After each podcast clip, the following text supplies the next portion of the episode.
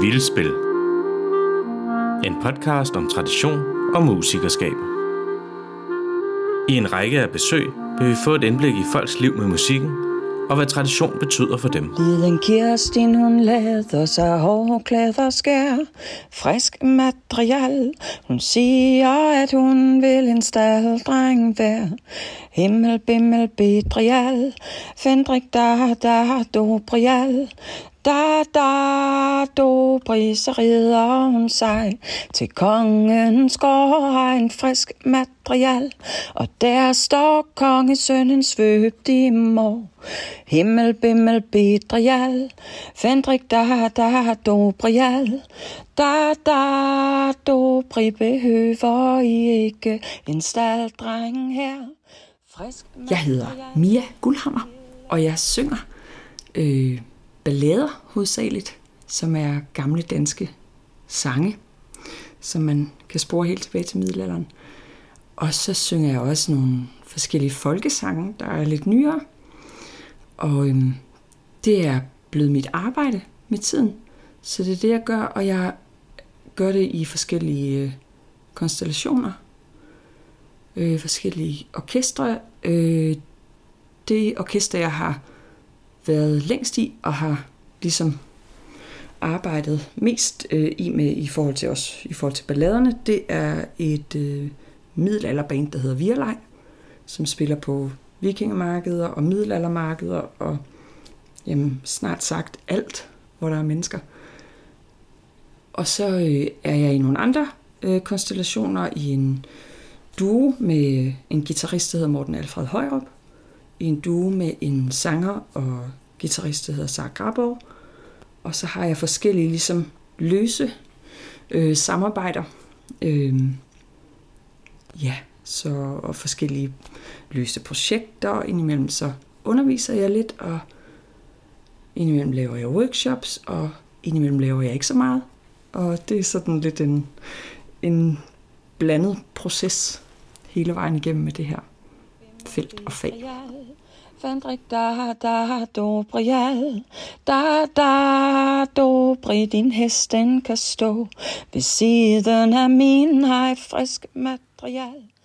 Jeg spørger Mia, om hun altid har arbejdet med musikken og sangen i sit liv. Himmel, bimmel, bedrial. Fendrik, da, da, do, brial.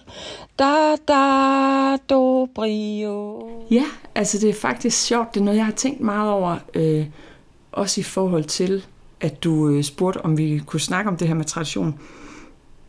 Fordi at jeg kommer ud af en familie, hvor man har brugt sang og musik på den her meget, øh, jeg ved ikke, altså jordnær er måske ikke det rigtige måde, men i hvert fald på sådan en meget naturlig måde, på en meget øh, uprætentiøs måde, på en meget hverdaglig måde.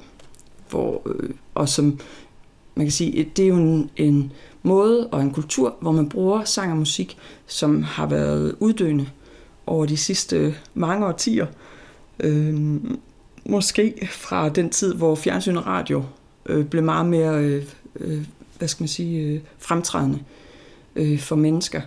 Og indtil da, der har man jo sunget og spillet, uanset, hvad skal man sige, øh, profession eller uanset, altså der har det jo været en, en udtryksform, øh, og, øh, og det kan jeg det kan jeg jo mærke på den måde, at det også, øh, hvad skal man sige, det, det ligger på en eller anden måde i min, i min grundform omkring øh, musik og sang, at det er noget, der er naturligt, og det er noget, man gør, øh, ikke for at egentlig opnå noget med det, men fordi det er rart og fordi det er en måde at udtrykke sig på, og det er en måde at få tiden til at gå, og det er en måde at være sammen på.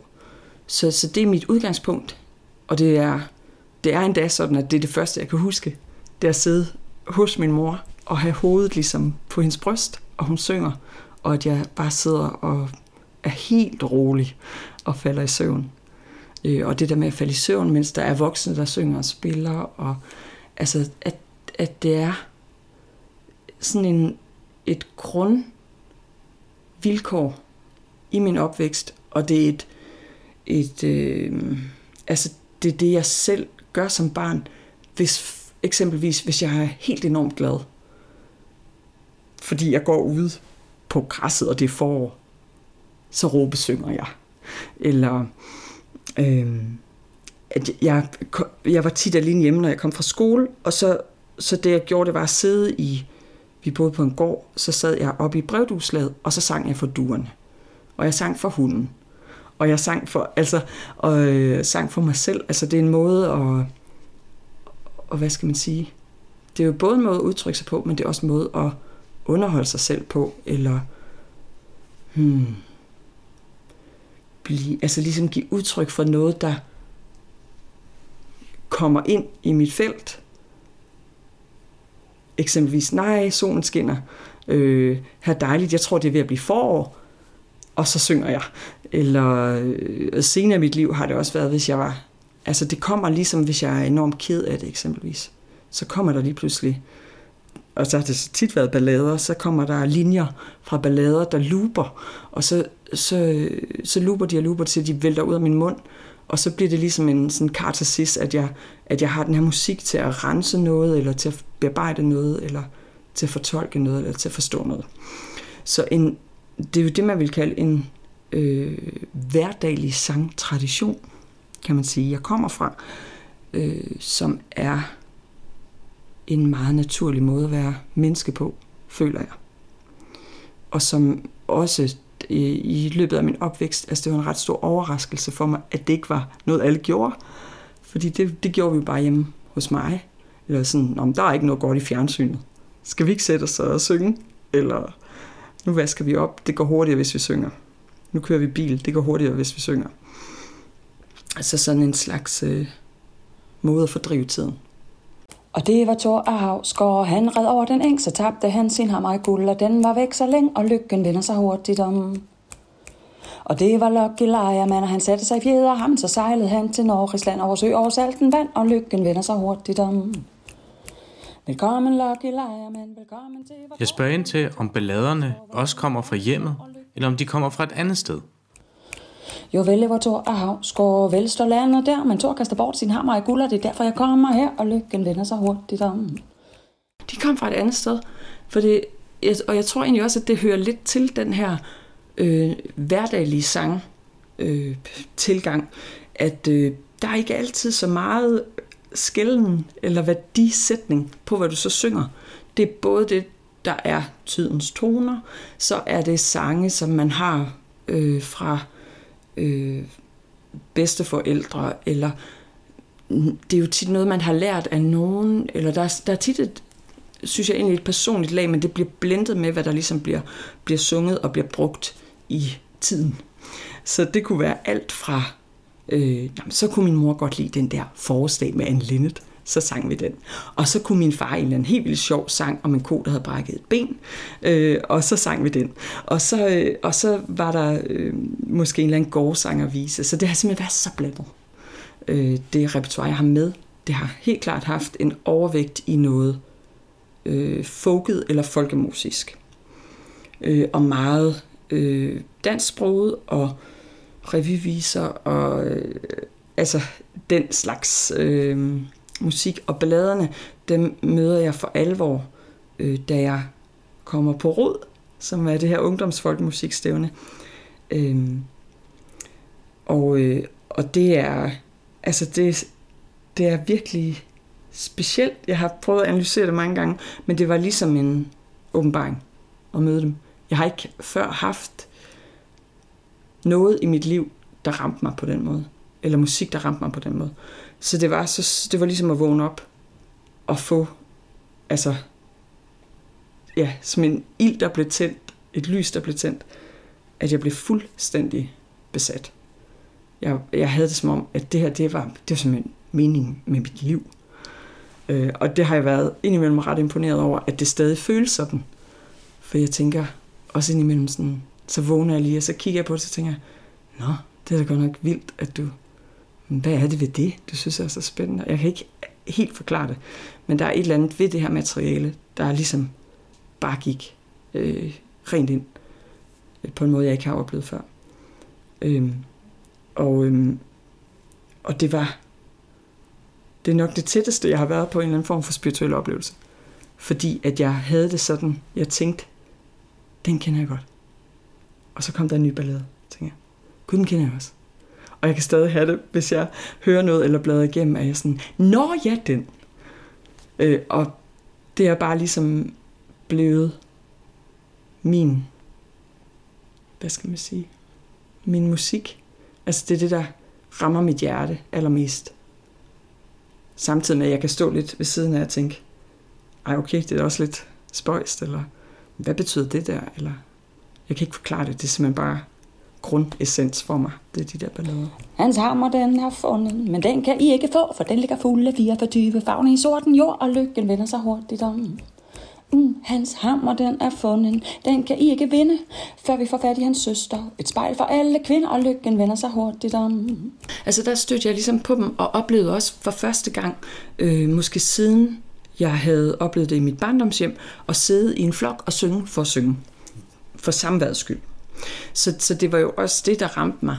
Øh, og pludselig var der nogle, øh, en, en sangform eller noget, hvor der, der kunne både være bevægelse på, man kunne danse øh, kædedans til det. Det var eventyr, jeg elsker eventyr. Det var bare sådan, wow, det her det er jo et format, der bare, øh, det, det, det, altså det tilfredsstillede et eller andet i mig, fordi at det også, øh, altså det kan vare ret længe, øh, hvor, øh, hvor, altså jeg kan have det også, når jeg Øh, jeg bliver meget frustreret, hvis der er nogle melodier, jeg godt kan lide, instrumentale melodier. Hvis der er en indspilning med dem, hvor de er ret korte. Øh, jeg bliver nødt til at sætte det på repeat eller sådan noget, fordi jeg har ikke jeg er sådan, hey, jeg er ikke færdig, jeg er ikke færdig. Øh, og så starter de forfra, så, ah, okay, dejligt. Øh, eller når nogen spiller til et bal eller til en koncert, er sådan, det kan jo både være sådan lidt, nej, så er den færdig, herlig. men, men det kan være det helt modsatte også, at det er sådan lidt, nej, den må ikke stoppe, den må ikke stoppe. Man har lyst til at blive i det der øh, land af, af nogle dejlige øh, fraseringer eller et eller andet. Og, og der, øh, der tror jeg, ballader, de bare på en eller anden måde passede godt, fordi de, havde, de har jo ofte en længde øh, på den her måde, som jeg blev introduceret til dem i hvert fald, øh, hvor, øh, hvor det er en musik... Øh, form, altså formatet er bare noget, der kræver lidt længere tid, og, og kroppen er med, og, øh, og, og det gav mig en masse billeder. Øh, hvis man først ligesom går ind i det, så er det jo en masse øh, fortællinger. Så, så den kombination ramte bare øh, noget i mig, som jeg virkelig godt kunne lide. Og efter råd, så tænkte jeg bare, hvordan kan jeg få mere af det her? Hvordan kan jeg, hvor går jeg hen? Hvor lærer jeg noget om det her? Øh, og jeg spurgte forskellige mennesker, og så kom jeg ud på Horia, Folkemusikcenter, der stadig eksisterede på det her tidspunkt, øh, og som havde en, øh, en uddannelse eller et kursus i balladesang. Øh, og jeg kom derud og var ligesom i en form for praktik.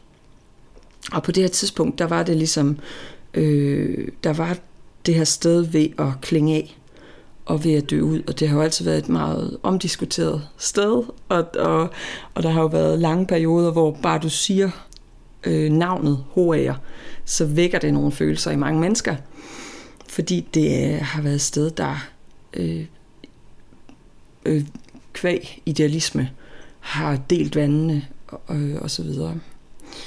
Så, så, øh, men jeg tog derud og var derude og, øh, og lærte ting og jeg, jeg stak af derfra også, fordi der også var nogle kanter og noget, der bare gjorde mig enormt utryg.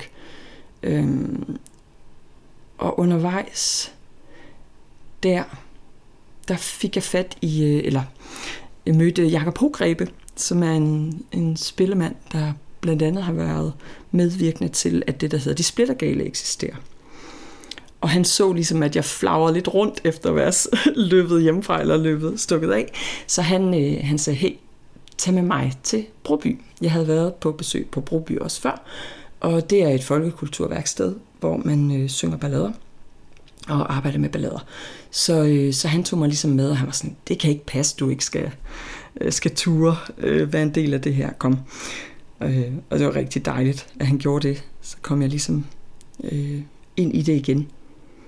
Øh, så, så det blev ligesom noget med at søge derhen, hvor jeg kunne finde ballader, kunne synge ballader, kunne danse ballader, Og så, øh, så var det noget med at skaffe en hel masse bøger, antikvariatiske, og noget med at øh, spørge andre, der sang, og, og på den måde ligesom øh, tilegne mig så meget, jeg kunne finde ud af, hvor tingene foregik, og det har været sådan lidt vildt mm, rejse på nogen måde. Det har, været, det har virkelig ikke været særlig let altid, synes jeg. Det har været svært at finde øh, både rollemodeller, øh, eksempler på, hvordan er dansk balladesang. Altså, jeg har virkelig haft lange perioder, hvor jeg bare følte, jeg hang i luften, og ikke anede, hvor jeg skulle kigge hen. Fordi det, det på en eller anden måde var så begrænset, øh, hvad jeg kunne finde af mennesker, der udøvede det, og, og øh, indspilninger og alt muligt. Øh, det er blevet væsentligt lettere med alderen og, og, og, og hvad skal man sige, fokuseringen og komme dybere ind i øh, stoffet og sige, okay, men det er selvfølgelig her, du skal gå hen, og det er selvfølgelig den og den skal spørge, altså det åbner sig jo. Men det der med at være lidt øh, øh, bimset øh, 17-årig, øh, det, jeg synes, det var meget svært at regne ud, hvordan jeg fandt ud af mest muligt om det her.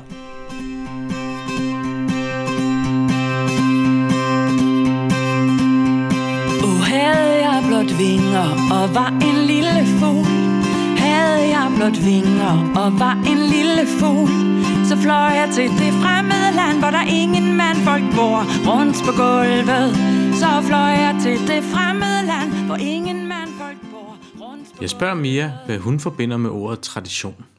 Begrebet har ændret sig fra, fra jeg var ung og, og kom i rod og, og begyndte at bevæge mig ind i det her folkemusikmiljø, og til nu. Og det har forandret sig mange gange undervejs. Helt konkret, så betyder det vel noget i retning af at overføre eller videregive. Øh, og den øh, formulering eller beskrivelse af det kan jeg godt lide, øh, fordi den synes jeg, der er meget bevægelse i. Frem for, øh, der har været perioder, hvor hvis jeg hørte ordet tradition, så tænkte jeg på noget, der var stagneret og fastlåst og, og, og lukket. Ligesom omkring en meget øh, øh, fast øh, form, der ikke var bevægelig. Men jeg synes, at i det helt oprindelige ords betydning, at overføre, at overlevere, der ligger der bevægelse, og der ligger der, hvad skal man sige, der ligger dynamik i at, at se på det på den måde. Så det er jo for mig at se, der er tradition jo det, at tidligere generationer videregiver både viden, musik, dans, sang.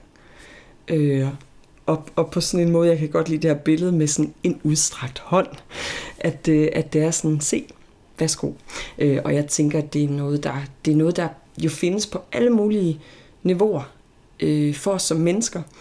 Øh, og, og når det omhandler øh, det her felt omkring musik og dans og traditionel musik, kulturel, folkekulturel musik, eventyr, alt muligt er jo en del af den her pakke, så, øh, så er det jo for mig i hvert fald, og har været, altså det er nok det allervæsentligste, hvis jeg ligesom skal gå ind i, hvad jeg har fået ud af tradition, så er det identitet. I meget, meget høj grad. Altså det er jo noget, der har givet mig et øh, tilhørsforhold til det sted, jeg kommer fra. Og det har bare givet mig rigtig meget indsigt og forståelse for, det lyder højstemt, men altså mit land og min historie. Øhm, og det, jeg godt kan lide ved det, øh, det er, at det er på godt og ondt. Jeg kan godt lide en tilgang til tradition, hvor man siger, jamen ræk ud. Øh, til, altså række ud i retning af alle de her, der kom før dig.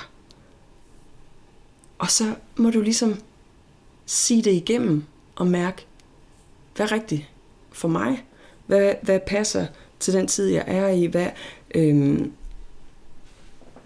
på en... Det er også ret væsentligt for mig, at det er altså det er privat for mig, eller personligt for mig, i forhold til traditioner, i forhold til det her materiale.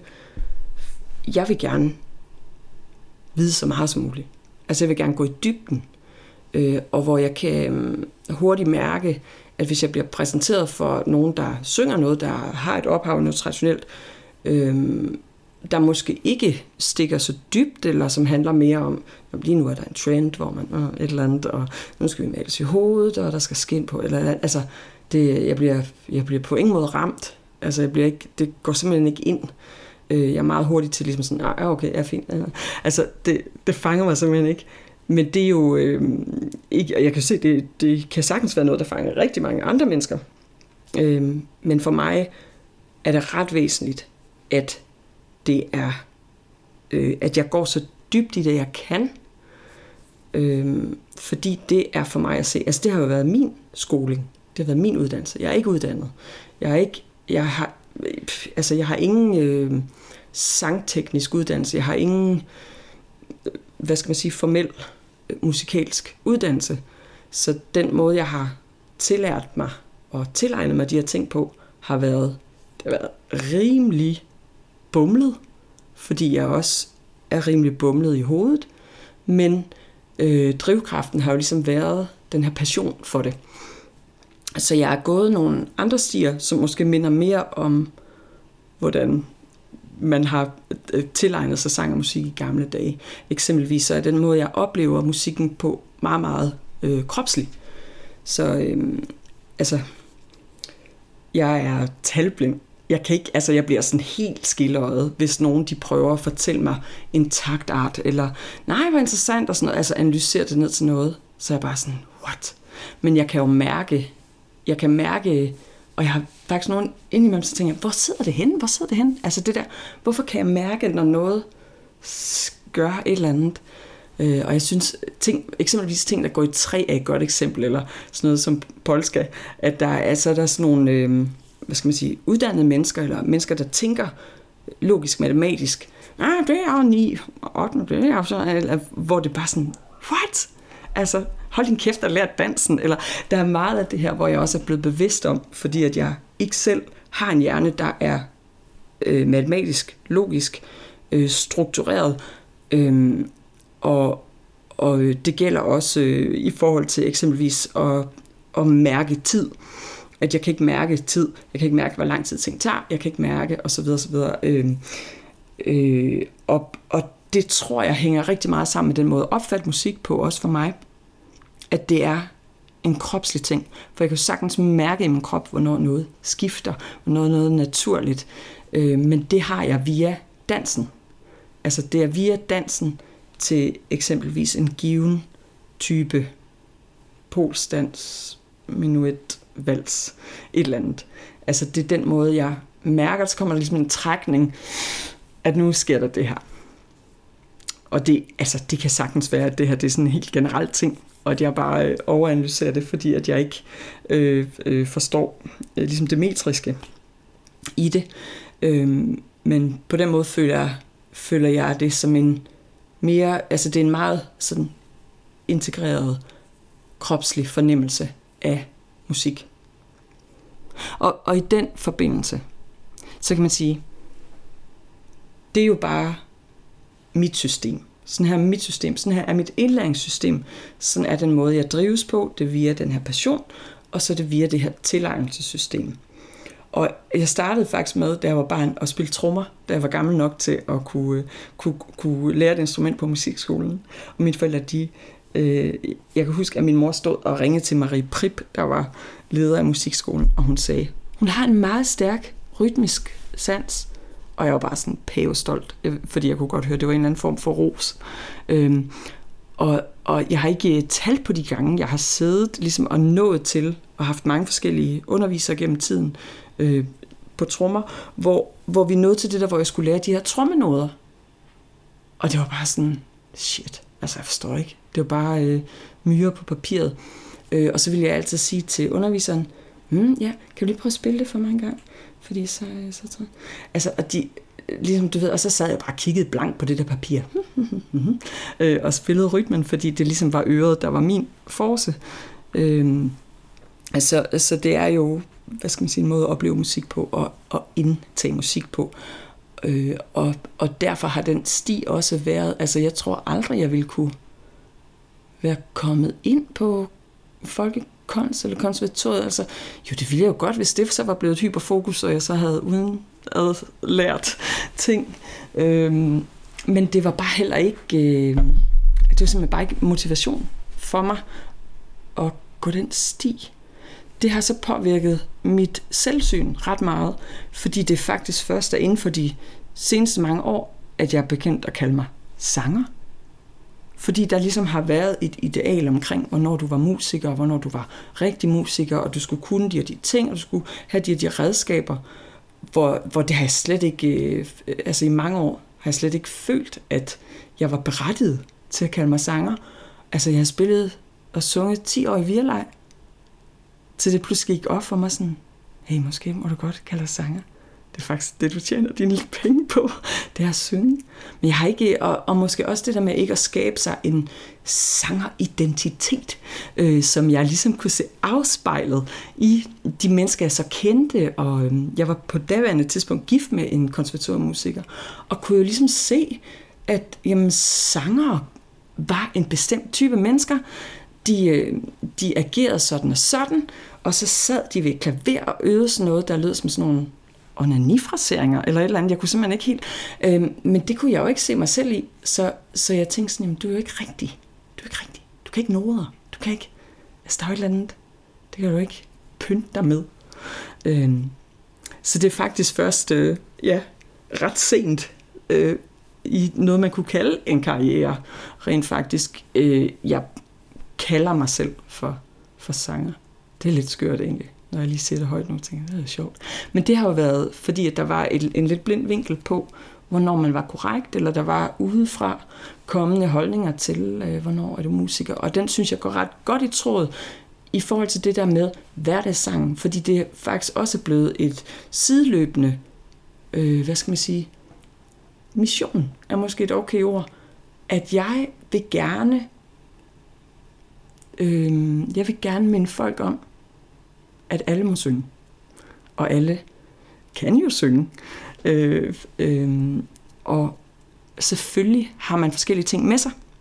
Selvfølgelig har man forskellige evner, klang, stemme, alt muligt. Det er ikke alle, der skal stå på en scene. Det er ikke det, jeg siger. Men jeg kunne godt tænke mig, at der var en højere grad af, at folk de turde synge. Og at det, at, at det er en naturlighed for os som mennesker. Det må vi godt. Vi må godt synge. Det må vi godt alle sammen. Det er ikke kun dem, der er øh, der har gået øh, på en uddannelse, eller hvad det nu kan være. Det er alles ret at synge, og, og, og få noget af det der væk. Altså, der er så mange, især øh, ældre generationer, hvor de har fået øh, slag med linealer, eller fået guldstjerner, hvis de dit og dat. Øhm, det synes jeg bare er helt enormt trist. Og så tænker jeg, jamen, hvis jeg nu kunne være et eksempel på et menneske, der ikke, har, der ikke har taget en uddannelse, eller ikke, øh, ikke teknisk øh, er øh, afstemt. Altså den måde, jeg har, har lært at synge, det er jo bare ved at gøre det. Og ved at gøre det rigtig meget. Og ved at gøre det, altså det lyder jo lidt skørt, men, men gør det meget i alt slags vejr. Fordi det har intuitivt lært mig noget om, øh, hvor højt skal man synge, hvor langt kan det der nå ud, og sådan, men det har jo ikke været med sådan en bevidsthed på, om hvis du gør det der, så sker det der, og hvis du gør det der, sker det der, og nu skal du spænde op, og så skal du, mm, og alt muligt. Øhm, men det der med at bare gøre det, og gøre det, og gøre det, og gøre det, kilometer i benene, eller i stemmen, ikke? Øhm, jeg kunne bare godt unde sang i mange flere menneskers liv, som, som den her kraft, det er, og som den her, øhm, altså det er et redskab for både at udtrykke sig selv, processere ting, altså, når man så ved, hvad det kan gøre ved os, hvordan det kan det, øh, stimulere vagusnerven, og vi beroliger vores nervesystem og alt muligt. Altså, det er så sundt. Og så komme lidt væk fra det, der især har været i mange år, altså de her idealer, og øh, at det kun er bestemte øh, mennesker, der må det, eller bestemte steder, du skal stå og, og, og scener og sådan. Jeg tænker bare, ej, ej, ej, vil gerne slå et slag for hverdagssang og for alles ret til at synge. Når solen den går ned, så står månen op igen. Når solen den går ned, står månen op igen. Så sildig om aftenen går Karlen til sin ven dybt i dalen. Så sildig om aftenen går Karlen til sin ven dybt i dalen. Men Og det øh, skal bare på ingen måde høres som en, en underkendelse. Altså jeg synes vigtigheden af at have øh, folkemusik på konservatoriet eksempelvis. Altså jeg synes virkelig, at det er væsentligt, og jeg synes virkelig, det er vigtigt. Og jeg har meget, meget stor beundring over for folk, der også er på et teknisk niveau. Øh, jeg er også bare øh, selv eksempel på, eller hvad skal man sige, øh, jo mere jeg har sunget, jo flere ting har jeg kunne gøre med min stemme. Og, altså det er jo ikke underligt eller unaturligt. Måske kunne jeg være kommet langt, langt hurtigere til nogle ting, hvis jeg havde fået undervisning, hvis, altså hvad som helst. Ikke? Men øhm, det har simpelthen bare ikke været den vej, øh, jeg er gået, eller har skulle gå, og det, øh, det er helt okay nu. Det var, øh, det var, øh, der var en eller anden skam forbundet med det åbenbart i mange år, at jeg ikke var rigtig, eller at jeg ikke var, hvad ved jeg, ikke? Øh, så, så, så øh, ja, på en eller anden måde, så er jeg jo så via den vej, som, som jeg så på en eller anden måde selv fik skabt, der er der jo kommet nogle erkendelser og nogle møder. For det er jo ikke fordi, jeg ikke har modtaget Øh, input eller impulser eller viden, men det har været ud fra en mesterlærer øh, ideologi, hvor jeg ligesom har øh, brugt altså de her år, hvor jeg hvad skal man sige, ligesom flimret lidt rundt i, hvordan pokker finder jeg ud af, hvordan vi synger i Danmark. Altså traditionel sang i Danmark, jeg synes, det var så svært at finde. Fordi at dem, jeg lyttede til, der var jævnaldrende, det var som om, at de tog meget et afsæt i noget svensk, eller altså der var noget med fraseringerne, hvor jeg sådan, det kan jeg ikke genkende, når jeg hører arkivoptagelser, jeg kan ikke høre det, det der. Eller, jamen, hvordan er det sådan, oh, og den nordiske tone, og den danske sang, og sådan noget. Jamen, hvad pokker det? Altså, jeg havde så svært ved at finde helt ind i den der kerne af det. Øhm, så der var løsningen jo ligesom at gå til nogen, der øh, havde lyst til at tale med mig om de her ting. Og der har både været, øh, altså, skal man sige, Paul Lindahl havde ligesom en udstrakt hånd, og er jo et menneske, der virkelig øh, er enormt gavmild med at dele ud, og gøre folk opmærksom på, hey, jeg er her, og jeg er her nu. Hvis der er noget, du vil have, så kom lige og sig det. Øh, og der, der har det, det er jo ikke fordi, at vi har siddet og lavet sangøvelser, Paul og jeg, men det der med at have en, en mur og spille nogle tanker op imod. Og jeg har haft mange huller, jeg skulle udfylde, også i forhold til hele det her balladesangsmiljø, traditionen, øhm, den historie, der er i det miljø, øh, hvor jeg jo har kunne mærke ting, øh, både på HA og i Broby, og øh, nogle gange har jeg taget pauser fra det her miljø. Jeg synes ikke, det har været skide sundt altid, det miljø. Øh, men samtidig har der været så meget godt i det. Jeg er jo også, hvad skal man sige, jeg er gået fra at være 17 og til nu, hvor jeg er 44, så det er jo også gennemlevet gennem nogle faser i mit liv naturligt, hvor jeg godt kan se, Nå, så lige der omkring, der havde du så sådan lidt en oprørsfase, hvor det var sådan, nej, men nej, eller altså, hvor jeg ligesom øh, ikke ville være med på nogle af de præmisser, der var. Det er jo ikke sådan, at jeg har jo ikke gået der og råbt og skrædet, så jeg har jo bare trukket mig og tænkt, nu går jeg lige lidt herover eller det der, det, det kan jeg ikke helt øh, forstå eller være med til, eller det, det synes jeg ikke er rart, eller hvad det nu kunne være. Nu kommer det til at lyde som om, at det er meget råt, eller, eller det er det egentlig ikke. Det skal også, altså jeg er et meget, øh, øh, hvad skal man sige, konfliktsky menneske. Og lige præcis inden for, for det miljø, der, øh, der er der stærke personligheder. Der er der folk, der ligesom... Øh, og det, det er også meget det, det udspringer af, det her miljø. Det er jo øh, folk, der har haft nogle idealer, og lagt øh, deres tids tendenser, ideologier ind i det, så der er politiske dagsorden op igennem osv. osv. Og, og, og det er noget, der er revitaliseret, så den her tradition er jo, den er jo på alder med mig, kan man sige. Den er jo omkring de 45, ikke? Det vil være, jeg tror, det er 45 år siden det første balladeseminar blev, blev sat i stand af Lene Halskov og Annelise Knudsen, så vidt jeg, jeg ved, at, at man begyndte at samles om, om den del. Øh, og for dem, de har tolket de her ting ud fra deres tid. De har øh, taget det med sig, som var. Det er jo en meget traditionel tilgang. At man er farvet af den tid, man er i. At man er farvet af den tids musik og idealer og, og menneskesyn. Alt muligt. Hvad der sker i verden i det hele taget, i alle mulige små essenser, kommer jo ind i, hvordan man fortolker musikken i den tid, man er i. Det samme gør sig jo gældende i dag. Så, så det er jo ikke så underligt. Men der øh, kan der jo også være, hvis man så står, som jeg gjorde, og bare vil ind til kernen, og bare sådan, jeg vil bare gerne have noget meget konkret. Jeg vil bare gerne have, at jeg kan forstå, hvad er essensen i det her. Hvordan synger man det? Hvilke fraseringer er typiske? Hvad er øh, fundamentet, jeg står på? Hvordan lyder det? Øhm, så kan der være lidt et filtreringsarbejde med ligesom sådan, nå okay, øh, øh, det her det er tydeligvis påvirket af det her, og det her det er tydeligvis påvirket af det her.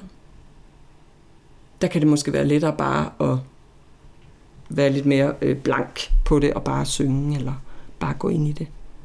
Og det tog mig faktisk også lidt tid at opdage, at det, det var noget, der var rekonstrueret. Det havde jeg ikke helt forstået i starten. Der tænkte jeg bare, nej, tænk, at vi har det her. Jamen det har vi også, men, men det er også noget, der er skabt ud fra nogle stumper og nogle analyser af, hvordan kunne det her have været. Og, der, og, og det var virkelig sjovt, fordi at så, så har jeg jo haft tendens til også at forhærlige eller lidt ophøje øh, noget, der lignede mere ubrudte traditioner. Det er jo den, af en eller anden grund, den længsel, jeg har haft, det var det her med det her ubrudte, hvor det ligesom var sådan bare bølge på bølge på bølge, og generation på generation. Og, altså, det er jo fordi, det er tryghed, det er fundament, at noget bare blev ved med at blive overleveret. Ikke? Og det der med at erkende, hov, det er ikke sådan, det har forholdt sig, så det er en lidt romantiseret tilgang til det. Øh, og i den forbindelse at kigge på andres øh, sangkulturer og nej, og sådan hold det op. Og, og i Danmark har der været meget inspiration fra den bretonske øh, kædedans og sangkultur, fordi der er nogle links, og, og der er helt klart nogle sammenfald, og, og, og det har været et, et godt sted at kigge hen øh, for at, at rekonstruere en dansk øh, balladesang og kædedanstradition. Øh, og så havde jeg en virkelig fantastisk oplevelse øh, ved, at jeg blev inviteret med i et bretonsk band. Øh, og jeg havde det jo som om, jeg skulle på pilgrimsrejse nu, for nu skulle jeg jo til, til det her sted hvor det var bølge på bølge, og den ubrudte kæde, og jeg tog fat i Jonathan der, og var bare sådan, du skal bare vide, at det er virkelig er særligt og stort for mig, at I vil spille med mig, som er så dygtig, og at jeg nu får lov til at komme ind i det her. Og så kiggede han på mig, og så sagde han, vores, det skulle da også rekonstrueret, Mia.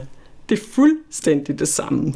Det er fuldstændig det samme. Alt er klippet til at rettet ind, og der er nogen, der har sagt, Nå, så kan øh, Nå, Nå, okay. Aha.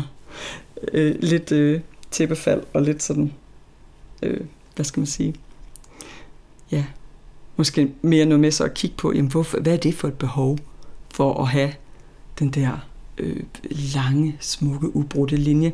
Det er jo også øh, en erkendelse af, øh, at, øh, hvad skal man sige, at tingene er i evig foranderlighed, og det skal de være. Og det er det jo også øh, det materiale, jeg synger med balladerne. Hvis jeg kigger i de her øh, bøger, jeg har, som er helt, helt gamle, sådan noget af bogen fra 1500-tallet, jamen det sprog og det, øh, altså begreber og så videre, det, altså det er jo lidt ligesom en, en jeg synes jo, det, det er sådan, det er, det er sådan, det er med tradition, at det er jo ligesom en, en sten, der ligger øh, i vandkanten, og bølgerne skyller, og så bliver der slidt noget af, fordi det skal give mening for os, der er her nu, ikke? for at vi kan bruge det, og for at det bliver relevant. Harald løb, Harald løb, Harald løb. Ah. Troede med sin haverplov. Rejse kom fitte, kom fatte terra. Der så han en har, der sad og sov. Rejse kom fitte, kom fatte terra. Så bunden han spændte sin bue for bryst. Rejse kom fitte, kom fatte terra. Og så skød han den har, det var en lys. Rejse kom fitte, kom fatte terra. Er det okay at være selektiv når man arbejder med tradition i musikken. Rejse, kom, fitte, kom, fatte, Åh, hør du kan kone sig vel imod mig. Der er den naturlige form, hvor, øh, hvor man synger en sang, og den bevæger sig.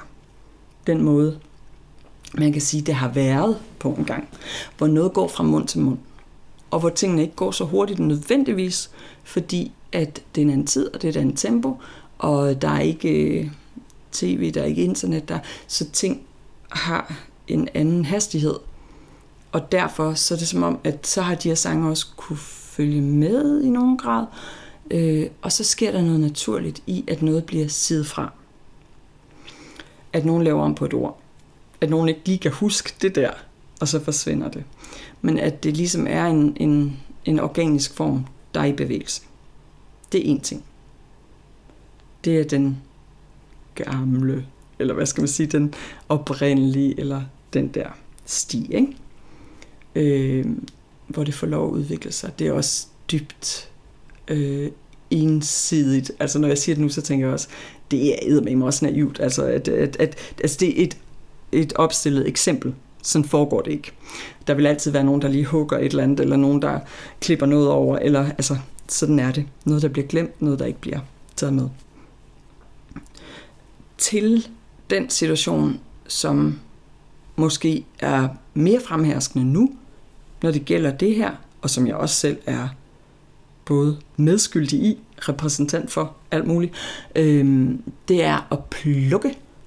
Øh, altså helt sådan, øh, hvad skal man sige, fuldstændig tilpasse det. Og så får det en ny mening, en ny betydning, en ny historie. Og det er jeg ikke modstander af. Det vil også være hyggelig, for det gør jeg i høj grad selv. Men jeg bilder mig også ind, at hvis det er det eneste, man gør, så er der rigtig meget essens, forståelse, der ryger. Altså, jeg synes, det giver god mening at sætte sig ind i det materiale, man har med at gøre. At man ved noget mere om historien. Øhm, og det kan jo være svært, fordi det ikke altid er lige tilgængeligt. Men jeg synes, det, altså, der, er jo, der er jo en, der er også en grad, hvor det kan blive så udvandet, at, at, øh, at man også fortolker det alt for øh, groft ud fra sin egen samtid, så man faktisk misforstår nogle ting, nogle begreber, eller får det, altså fordi man simpelthen ikke er bevidst om, jamen det her kvindesyn, eller det her menneskesyn, eller det her fag, eller den her tid, indebar det her.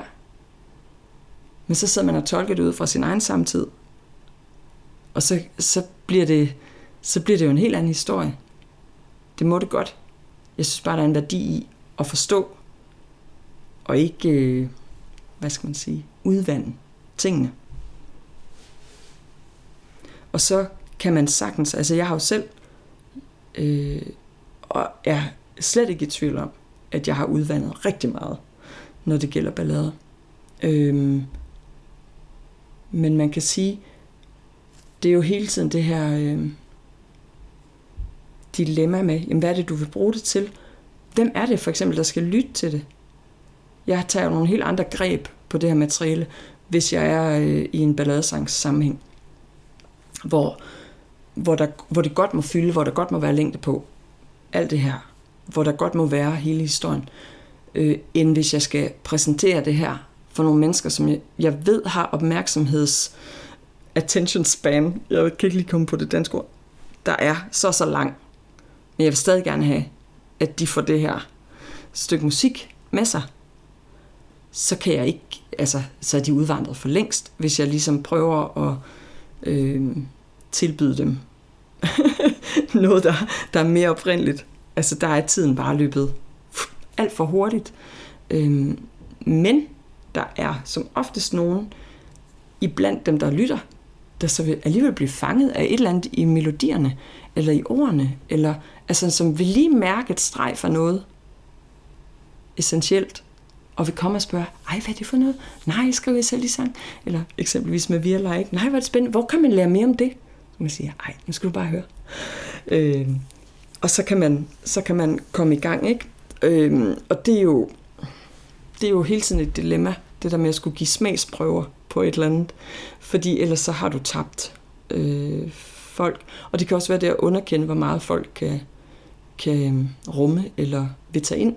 Men det er en fantastisk øh, erfaring, eksempelvis at rejse rundt med Virlej og spille for alle slags mennesker og, øh, og ligesom se dem tage det her til sig, og så kunne have en, en samtale om det. Øh, og mærke, at, at der er faktisk stor interesse for det, men også virkelig håndgribeligt kunne mærke, hvad der virker og hvad der ikke virker, og hvad du kan byde folk og hvad du ikke kan byde folk. Øh, det, det har været en del af min øh, uddannelse jo også, at stå på en mark et eller andet sted og skulle synge noget, der umiddelbart er ret svært tilgængeligt. Og altså det er jo sådan, man kan sige, det er også lidt sådan en, en gøjler præmis, det der med, hvordan holder du folk? Øhm, hvad, hvad, altså, hvilke greb har du? Hvad kan du gøre for at øh, få dem til at synge med, for at øh, de bliver ved med at være opmærksomme og, og, og, og deltager i det, du serverer for dem, som ikke umiddelbart ligger lige for, at de skulle kunne æde. Gunder sidder på spire, hende bad bejleri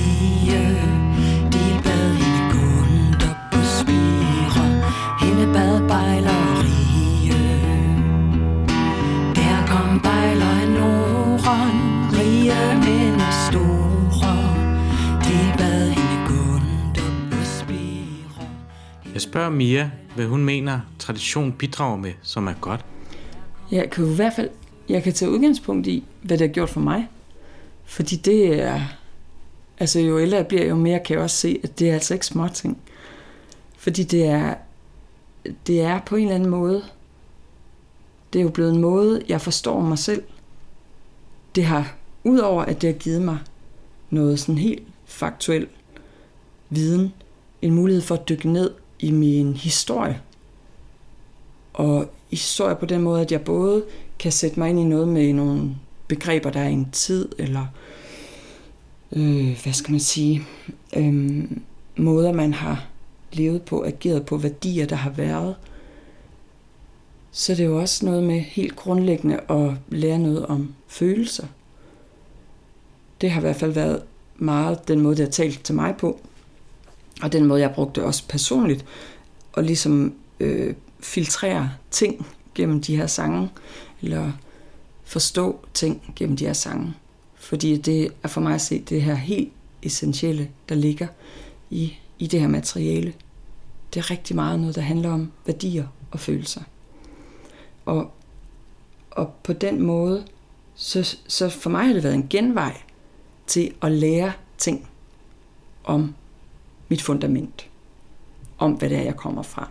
Og det har haft alle mulige, synes jeg, vildt gode bivirkninger, eller hvad kunne man sige, fordi at det, den tryghed, det har været for mig, at kende mit lands sange, og historie, og tonesprog, det har bare gjort mig rolig på sådan en måde, hvor øh, jeg eksempelvis aldrig har været bange for andres musik. Altså, hvor det netop har været medvirkende til, at jeg føler mig nationalistisk på en meget rolig, inkluderende, tryg måde. Altså, der er ikke noget, der er ikke noget far på færre. Der er ikke nogen, der vælter min øh, kulturelle identitet. Fordi de selv har en. Det har jeg jo også. Hvad er der så være bange for? Der er ikke nogen, der kommer og øh, kører mig over. Tværtimod, så er det den vildeste gave, fordi det også er noget, jeg kan tage med, når jeg rejser ud i verden. Og så kan jeg møde andre mennesker og blive enormt beriget af deres kultur. Både i det, som vi mennesker måske har mest tilbøjelighed til at finde lighedspunkter, øh, og nej, øh, synger I også sådan her, og nej, gør I også det her, og nej, har I også polka, og hvad ved jeg, ikke? Altså har man pludselig et, et, et, et, et sted at mødes. Øh, så en grundlæggende tryghed i min identitet, i mit sprog, i min viden om, hvad er det her land egentlig for noget? Hvad, hvad er der sket før? Hvad har mennesker følt? Hvad har der været på spil? Og, og den viden øh, kan jo også spejle i andre kulturer. Se, nå, det er også sådan der, den struktur er derovre. Nå, okay, interessant, ja. Mm. mm. Øhm, det er det, der har givet mig, og så har det jo givet mig muligheden for at, at have et arbejde, hvor jeg kan leve det, som jeg synes er allerdejligst, og få en masse helt fantastiske oplevelser. Og jeg tror egentlig også, altså jeg har sådan et, øh, det var bare et meget tankevækkende eksempel i forhold til, man kunne måske mere sige, hvad sker der, hvis man ikke har det? Det er der mange mennesker i Danmark, der ikke har. Det er der mange mennesker i verden, der ikke har den der nære kontakt med, med, en, øh, med en musiktradition eller dansetradition. Men, men jeg havde en ret vild oplevelse, der virkelig satte tanker i gang, hvor vi var på øh, turné i New Zealand med Virlej. Og så havde vi spillet en koncert i, til Auckland Folk Festival, og det var det havde virkelig været øh, skønt, og, og, og der var fut i den, og herligt. Øh, det hele var det. Og så, da vi var færdige, så gik jeg ned af scenen, og så bagved stod der øh, lige, sådan, lige ned for, når man træder ned det der lille trappe fra scenen og ned, så stod der en mand øh, med en kvinde, som han ligesom holdt sådan under armen. Og hun var også musiker, og øh, jeg tror, hun spillede klaver også. Og hun øh, var blind, og, og de kommer så må vi godt lige, øh, vil du godt lige snakke med hende her? Ja, naturligvis. Diana hed hun.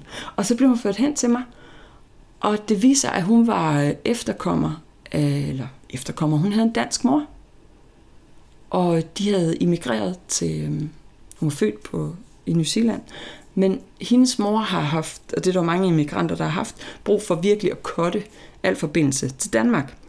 Og Diana ville rigtig gerne vide, hvad hendes musikalske ophav var. Og det ville hendes mor overhovedet ikke. Hun ville ikke tale dansk, hun ville ikke synge dansk. Jeg ved ikke, altså det er jo ikke til at vide, hvad der har været det her sorg. Øh, men hun var fuldstændig øh, opløst i, øh, i, i tårer, altså og sådan en rørelse over at have hørt de der sange, fordi hun vidste ikke, hvor hun skulle gå hen og finde det. Hun vidste ikke, hvad der ligesom var øh, øh, hendes musikalske fundament, og det har hun brug for at vide, for at kunne lande nogle ting i sig selv, øh, og også som musiker, for at kunne... Øh, altså det var som om, at der var et hul i hende, fordi hun ikke havde sin, sin sang med sig, sin børnesang, sin sangleje, sin alt muligt. Meget af det, vi, vi jo alle sammen har i Danmark, uanset om vi arbejder inden for folkemusik eller ej, som er sådan et lidt, øh, hvad skal man sige, naturligt fundament i vores opvækst og hverdag. Så det var bare så vildt tankevækkende, at der stod et menneske fuldstændig opløst i tårer, og bare holdt fast i mine hænder og sagde, vil du ikke godt hjælpe mig, vil du ikke godt hjælpe mig? Jeg bliver nødt til at vide, hvordan det lyder. Øh, altså, der hvor min mor kom fra, og så tænkte jeg bare, wow, hvor er det vildt. Og flere steder faktisk på den tur mødte vi efterkommere, skandinaviske efterkommere, som altså, det virkede som om, de flakkede lidt rundt, og så, så fandt de noget sådan Native American, og så, og så, og så øh, koblede de sig måske på sådan noget Maori. Øh, øh, altså, det var sådan en søgen efter det der identitet, øh, noget spirituelt, noget, noget kulturel identitet. Og så spillede vi noget, der handlede om nordiske guder, eller nogle gamle ballader De gik nærmest i øh, sådan en trancetilstand og var sådan, åh, det giver mening, det giver mening, det giver mening. Altså, det var som om, at der var noget epigenetisk i dem, der blev vagt. Og det har været vildt øh, tankevækkende for mig i forhold til, hvor, hvor lidt den almindelige dansker måske interesserer sig for sin tradition og sin kultur, sin sang, musik, sin dans. Øhm, jeg siger virkelig ikke, at det er noget, alle skal påtvinges eller gøre. Jeg siger bare, at det kunne være fedt, hvis lidt flere vidste, det fandtes. Hvis de havde brug for at opsøge det. Hvis man føler sig rådløs. Hvis du føler dig rådløs. Måske lede efter dine rødder, og komme lidt i kontakt med dine rødder. Det tror jeg, tradition kan. Jeg tror virkelig, det kan være, det er jo både en måde at lære ting, fordi du får overleveret noget. Så noget, en måde at forstå sig selv og sit, øh, sit ophav på. Jeg gik mig ud i løvets skjul Skoven står dejlig og grøn Hvornår er tradition en negativ Og ting? jeg sang om kap med hver lille fugl.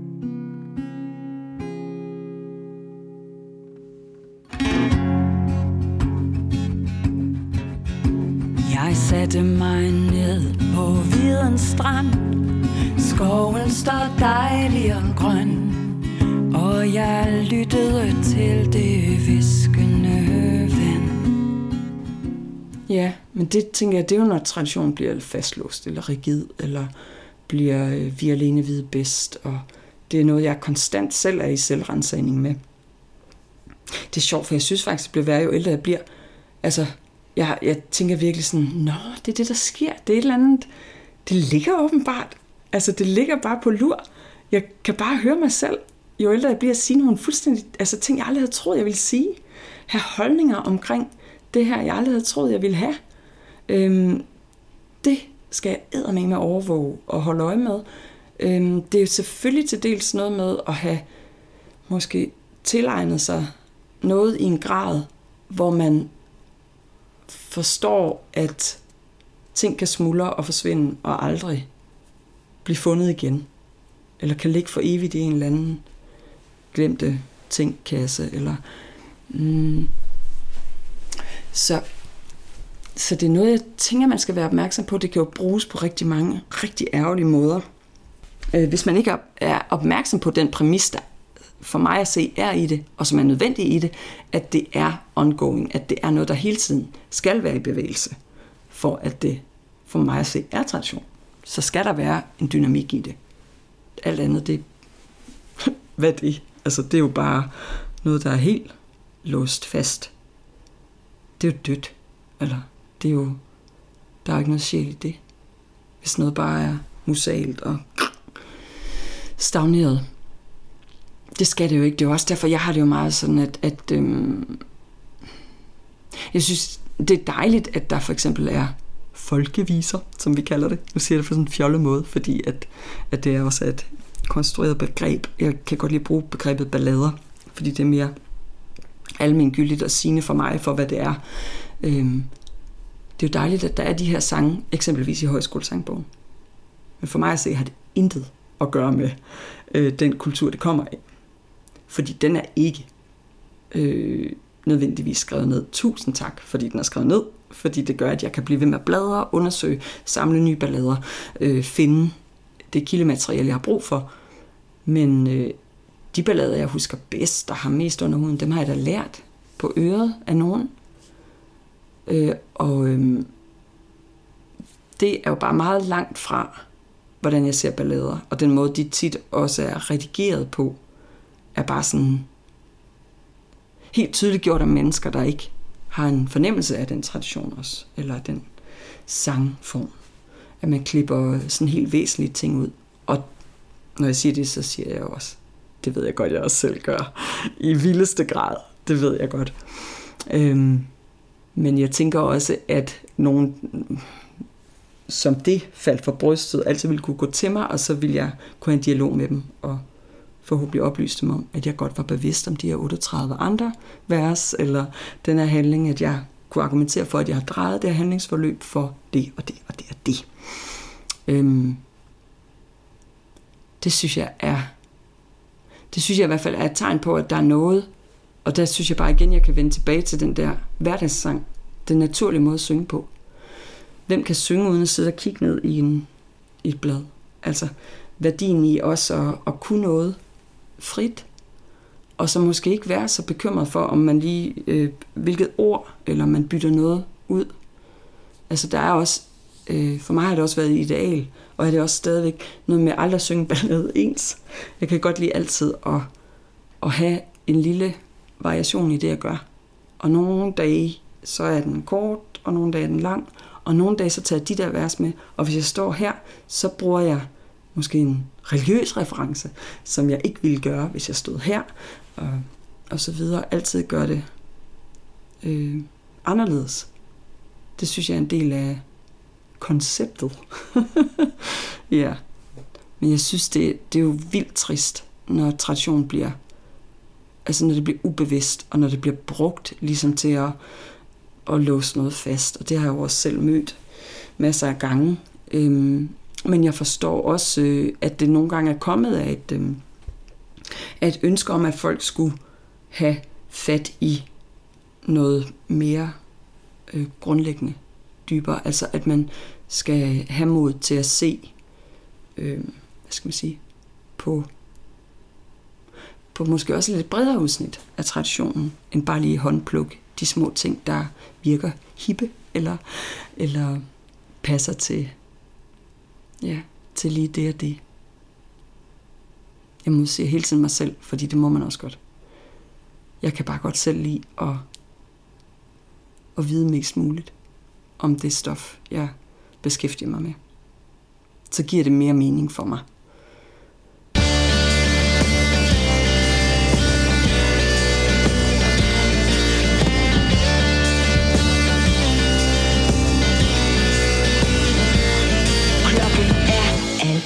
En slagen Og herre, herre, herre du. Og hvorfor kommer ikke du? Og herre, herre du. Du plejede at komme hver en kveld. Nu sad jeg ene for mig selv. Og jeg sov hele natten ud. Ja, ud til lyse morgen. Og så kan jeg jo på dig forstå.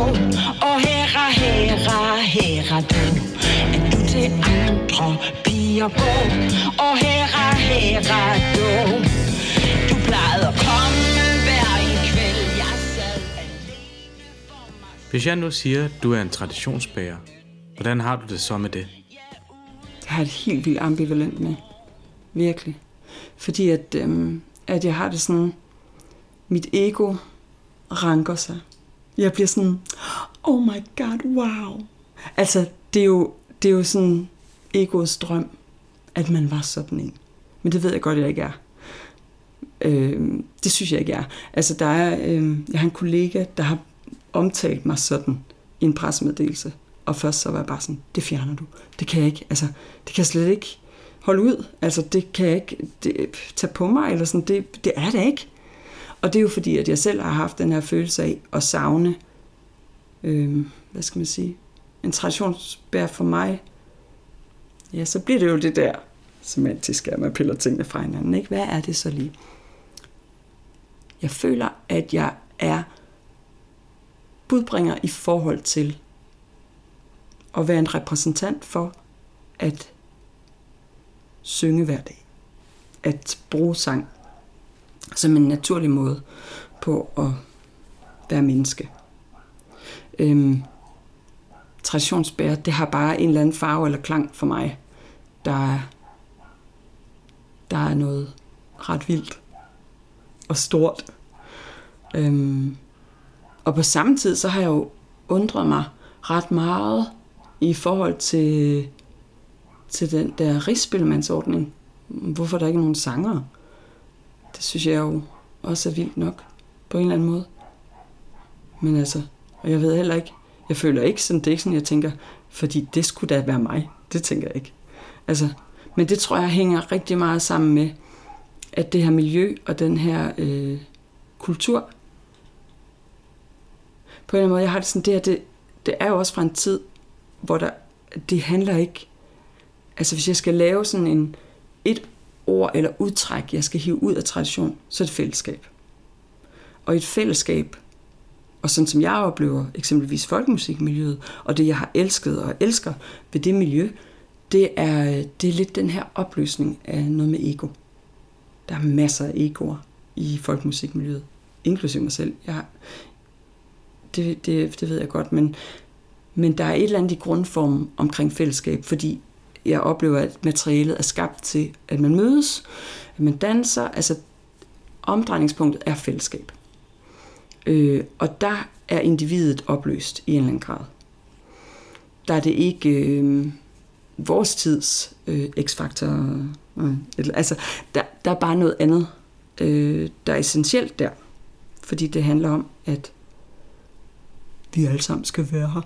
Øh, og man kan sige, at jeg er også vokset op i udkanten af en tid, øh, som sådan en, der er født allersidst i 70'erne, hvor det stadigvæk har været de idealer, der var at her skal være plads til alt. Der er ingen, der er bedre end andre. Alt det her, ikke? Øhm, så det er, det er nok også farvet, det er miljøet er jo også farvet af, at der har været sådan en, en stærk øh, fællesskabs, hvad skal man sige, fokuseret, øh, ja, et, et udgangspunkt, der handlede om at danne fællesskaber, værne om fællesskaber, at det er eksempelvis noget, det elsker. Det er jo det der med, at det er fra vugge til grav. Og altså, jeg synes, det er så skørt, øh, når jeg ser andre miljøer, andre. Altså, det giver bare ikke nogen mening for mig, at du kan, du kan udelukke øh, aldre, aldersgrupper. Øh, jeg forstår godt, der er noget naturligt i at være menneske, og så er der nogle områder, hvor du er mest sammen med en bestemt aldersgruppe. Men det har været så vildt berigende for mig at være i det her miljø, hvor jeg kan faktisk have en ligeværdig dialog med mennesker, der er 10 år gamle, og med nogen, der er 80. Øh, og, og det føler jeg er sådan en øh, naturlighed i det her miljø, at, øh, at det er beregnet til alle aldre. Altså det, øh, det er ligesom hævet. Øh, Øh, og der kan jeg godt blive bekymret også, når jeg sådan ser øh, nogle af de steder, hvor der skal vare til folkemusikkens interesse, eller hvor det ender, hvor, hvor det sådan, jeg, tænker, jeg sidder og kigger, og så er jeg bare sådan, jamen, hvor er, hvor er mine lærermestre? Altså, hvor dem, der, der har båret det her så langt? Hvorfor er de ikke inviteret til den der fest? Hvad fanden sker der? Altså, synes jeg er vildt underligt.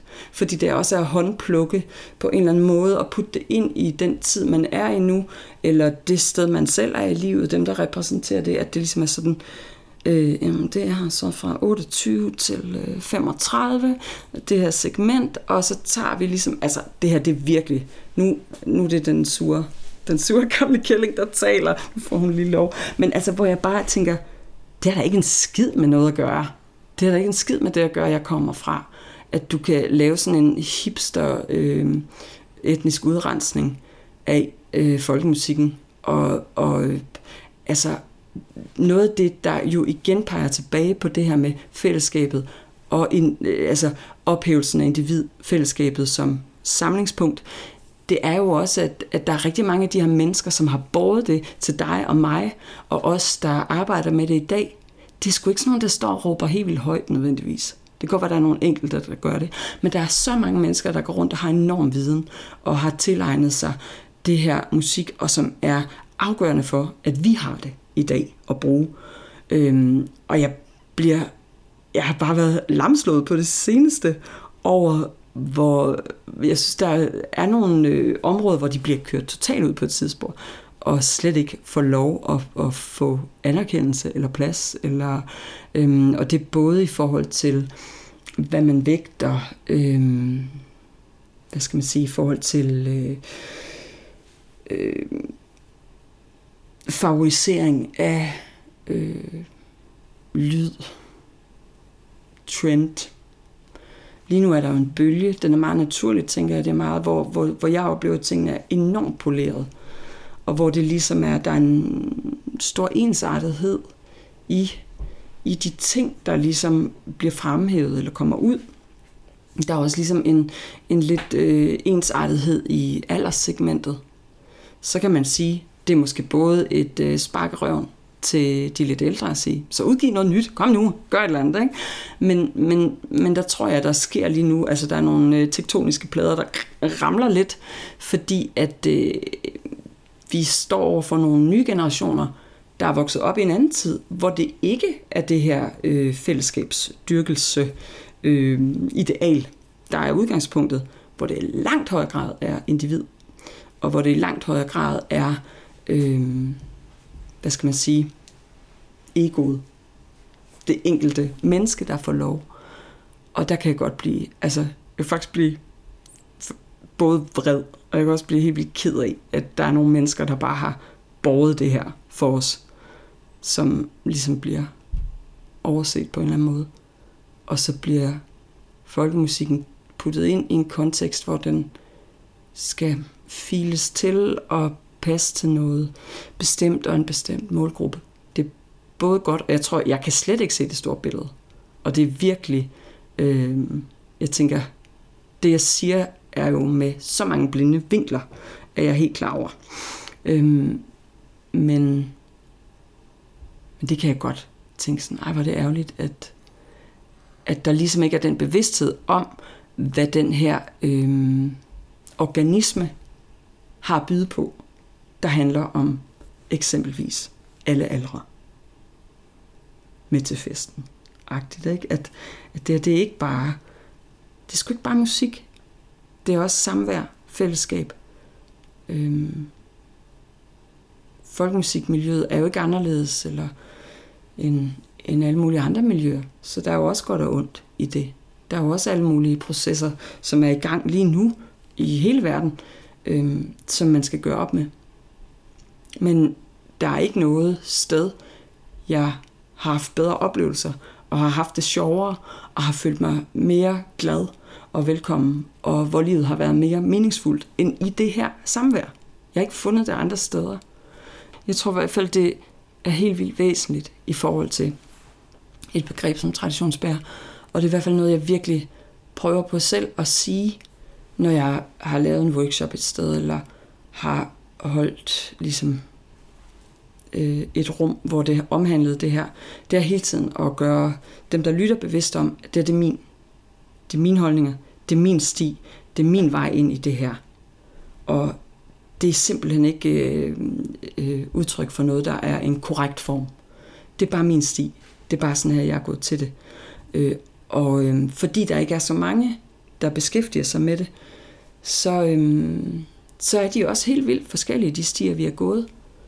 Øh, os, der har ligesom er faldet ind i balladeilden, eksempelvis, eller i folkemusik. Øh, ind i folkemusikken og dansen. Det er jo også, det jo, har jeg jo også set på en eller anden måde som en gave, at det både var et afsavn, at der ikke var flere rollemodeller, at der ikke var flere at opsøge, at der ikke var flere steder at gå hen. Men det har også været jo forbundet med en enorm frihed. Fordi at, at så har jeg virkelig selv måtte gå den sti, så har jeg virkelig selv måtte øh, lytte de øh, 100 øh, arkivoptagelser igennem og prøve at analysere noget, læse de bøger, spørge de mennesker, have de dialoger. Øh, så, så på den måde, så er det jo, øh, ja, det er jo en sti, man selv former. Og det synes jeg bare er meget væsentligt for dem, der skal, skal modtage det, jeg så fik ud af det som jo er i stadig proces. Og, øh, og jeg er øh, dybt taknemmelig over også at være i et miljø, hvor, hvor sådan noget som øh, det begreb, der hedder ageism, hvor det ligesom er, øh, man kan sige, der er mange musikmiljøer, hvor det er ret øh, tydeligt, at der er et, et fokus på øh, ungdom, og på, at du er ligesom... Øh, hvad skal man sige, muligt at promovere fra den her alder til den her, og du skal være fuckable, og du skal være sådan og sådan, og du skal altså have nogle features, nogle træk, noget, et udseende, bla bla bla, alt muligt. Altså, hvor jeg bare sådan, oh, hvor er det fedt, at jeg faktisk kun kan blive bedre, jo ældre jeg bliver. Fordi at det for mig også er rigtig meget det levede liv som sanger, som jeg integrerer i det, jeg gør. Øh, og jo mere viden jeg har, jo mere øh, hvad skal man sige, kontakt jeg har med materialet, jo bedre bliver jeg. Og det kommer kun med alderen for mig. Øhm, så, øhm, så det tænker jeg også, at det, det er ret dejligt, at, øh, at være en del af et miljø, hvor jeg kan se de bøvler i nogle andre musikmiljøer, med at, øh, at der er for få øh, kvindelige instrumentalister, og at, øh, at du ikke kan få jobs, når du er over 40. Hvor jeg bare sådan, okay, det problem har vi ikke herover. Men det har vi netop ikke, fordi at, at, at det er en alle aldre, øh, hvad skal man sige, cyklus. Det er det, der ligger i det naturligt. Øh, og på den måde ligger det også naturligt i det, at jamen, du lærer fra de ældre. Jeg kan jo godt egentlig føle, at jeg er da egentlig ikke der endnu, hvor jeg skulle overlevere ting. Øhm, og det er jo også noget, jeg begyndte på sent. Jeg synes, jeg bare har brugt så mange år på bare at tilegne mig ting, og forstå ting, og udforske ting, øhm, før jeg overhovedet kunne nå dertil, at, at jeg kunne i en tillade mig, øh, men også, øh, at jeg var klar til det. At jeg var klar til at samle min egen ballade, ud fra forskellige kilder. Det har virkelig været noget, der var nærmest en berøringsangst ved, fordi det synes jeg er en kunst. Jeg føler slet ikke, at jeg mestrer den på nogen måde endnu, men jeg har lyst til at blive ved med at øve mig. Så øhm, det synes jeg er fedt. Jo ældre jeg bliver, jo bedre bliver det. Det er jeg sikker på. Liden Kirsten, hun lader sig hårdklædt og skær. Friske material. Hun siger, at hun vil en staldreng der Himmel, bimmel, bedrial Fendrik, da, da, dobrial Da, da, dobri, så rider hun sig Til kongens gård. Frisk material Dexter, kongesønnen svøbt i mor Himmel, bimmel, bedrial Fendrik, da, da Hvis du skulle vælge en fysisk ting, som siger noget om tradition for dig, hvad skulle det så være? Du spurgte, eller jeg læste det spørgsmål forud. Tænkte alt muligt. Jeg har også hørt alle dine podcasts. Jeg synes, de er glimrende. Jeg synes simpelthen, at folk har så mange gode betragtninger. Det har virkelig været inspirerende. Og jeg er bare sådan, Nå, men jeg har jo ikke en violin. Eller, åh, jeg har jo ikke. Og jeg er bare sådan, Nå, men hvad, mm, nå, men måske en bjælle? Eller du ved, at jeg var sådan, hvad, øh, ja, hvad kunne det være en fysisk ting? Øh, jeg synes, folkedragter er helt vildt fede. Øh, de er ikke særlig behagelige at danse i nødvendigvis, men, men, men det kunne heller ikke være det. Jeg har virkelig tænkt over, hvad er det? Jeg har virkelig svært ved at finde en håndgribelig ting, måske fordi jeg ikke er instrumentalist. Jeg har virkelig svært ved at finde noget. Så øh, noget af det, altså, der er ligesom ting, der er dukket op selvfølgelig, så jeg tænkte, jamen, er det min, er det mine DGF-bøger? Altså, jeg har flyttet rigtig mange gange inden for de sidste år. Det er det eneste, jeg har taget med hver gang. Det har været nogle kasser med de der bøger, fordi at de måtte i hvert fald ikke stå og blive fugtige et eller andet sted. Så de betyder jo rigtig meget for mig, fordi det er mit, øh, hvad skal man sige, det er en, en bibel på en eller anden måde. Men jeg ved ikke, om jeg har lyst til at sige, at jeg forbinder dem på den måde, fordi det jo også er i det levende, sungne. Det er jo der, hvor jeg jeg ved det ikke. Altså, jeg, jeg synes godt nok, det er et svært spørgsmål. Kongen han stod, og han så derpå Frisk material, hør sig mig, hvad for en staldreng kan få sådan to. Hvis det nu skulle være en ting, som ikke har noget med musik at gøre, kunne du så vælge en?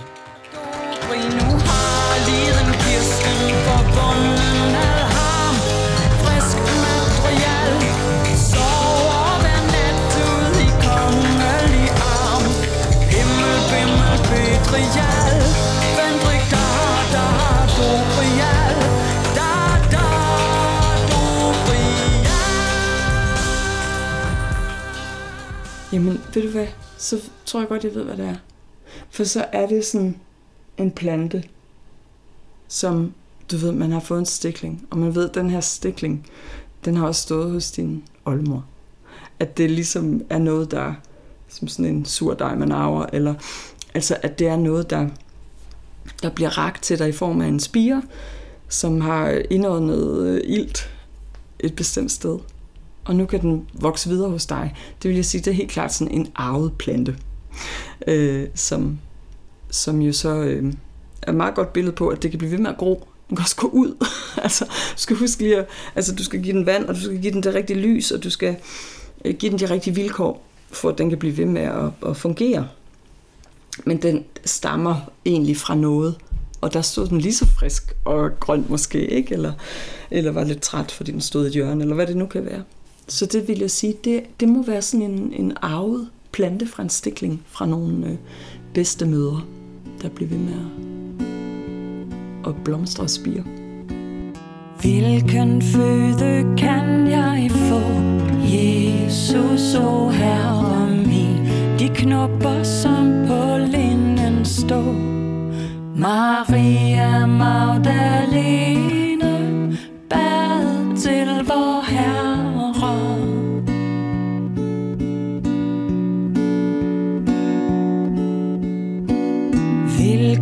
Drik kan jeg få?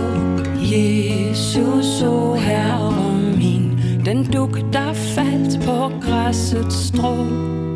Maria Magdalene bad til vor Herre.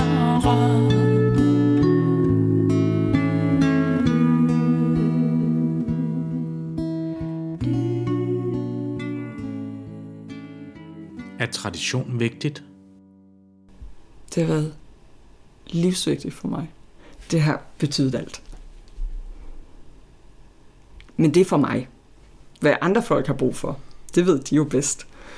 Øhm, så det er jo, øh, hvad skal man sige, den, den øh, religiøse, lykkelige. Øh, jeg har det virkelig ikke sådan, at det her det er noget, alle skal prakkes på. Men jeg kunne godt tænke mig, at de havde muligheden for at vide, at det fandtes. Det synes jeg på en eller anden måde er det mindste, man kan gøre. Behøver ikke at udrense det fra radio, tv, fra, fra øh, undervisning i skolerne osv. Altså, man bliver simpelthen nødt til at vide, det er der. For man kan tage det valg, om det er noget, man har brug for eller ej. Det kan være, at man føler sig totalt velfunderet i sit liv, og i sin identitet, og i, ja, i hvem man er, hvor man kommer fra, hvad ens værdi er. For mig der er det grundlagt så mange ting i forhold til øh, fællesskab, og det er min levevej, det er min passion. Så mm, for mig har traditionen jo været altafgørende. Ja. For andre må det være op til dem, hvad de har brug for.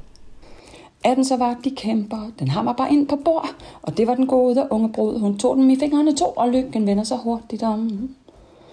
Og det var den gode unge brud, og hun tog til, og vippe så slog hun alle de kæmper ihjel, almæssigt med sit forklæde snippe, og lykken vender sig hurtigt om. Og det var den gode unge brud, hun sprang så let over bord, af den fast hus hun med sig tog, og så lakkede hun hjem til Tor, og lykken vender sig hurtigt om.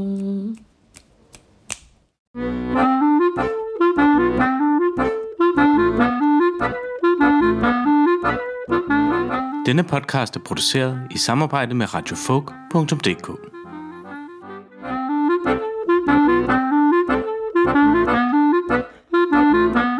Hvis du vil høre mere om projektet Vildspil, kan du gå ind på min hjemmeside www.benjaminbæk.dk Du kan også gå ind på radiofolk.dk, hvor du blandt andet også kan finde andre podcasts omkring folkmusik. Thank you.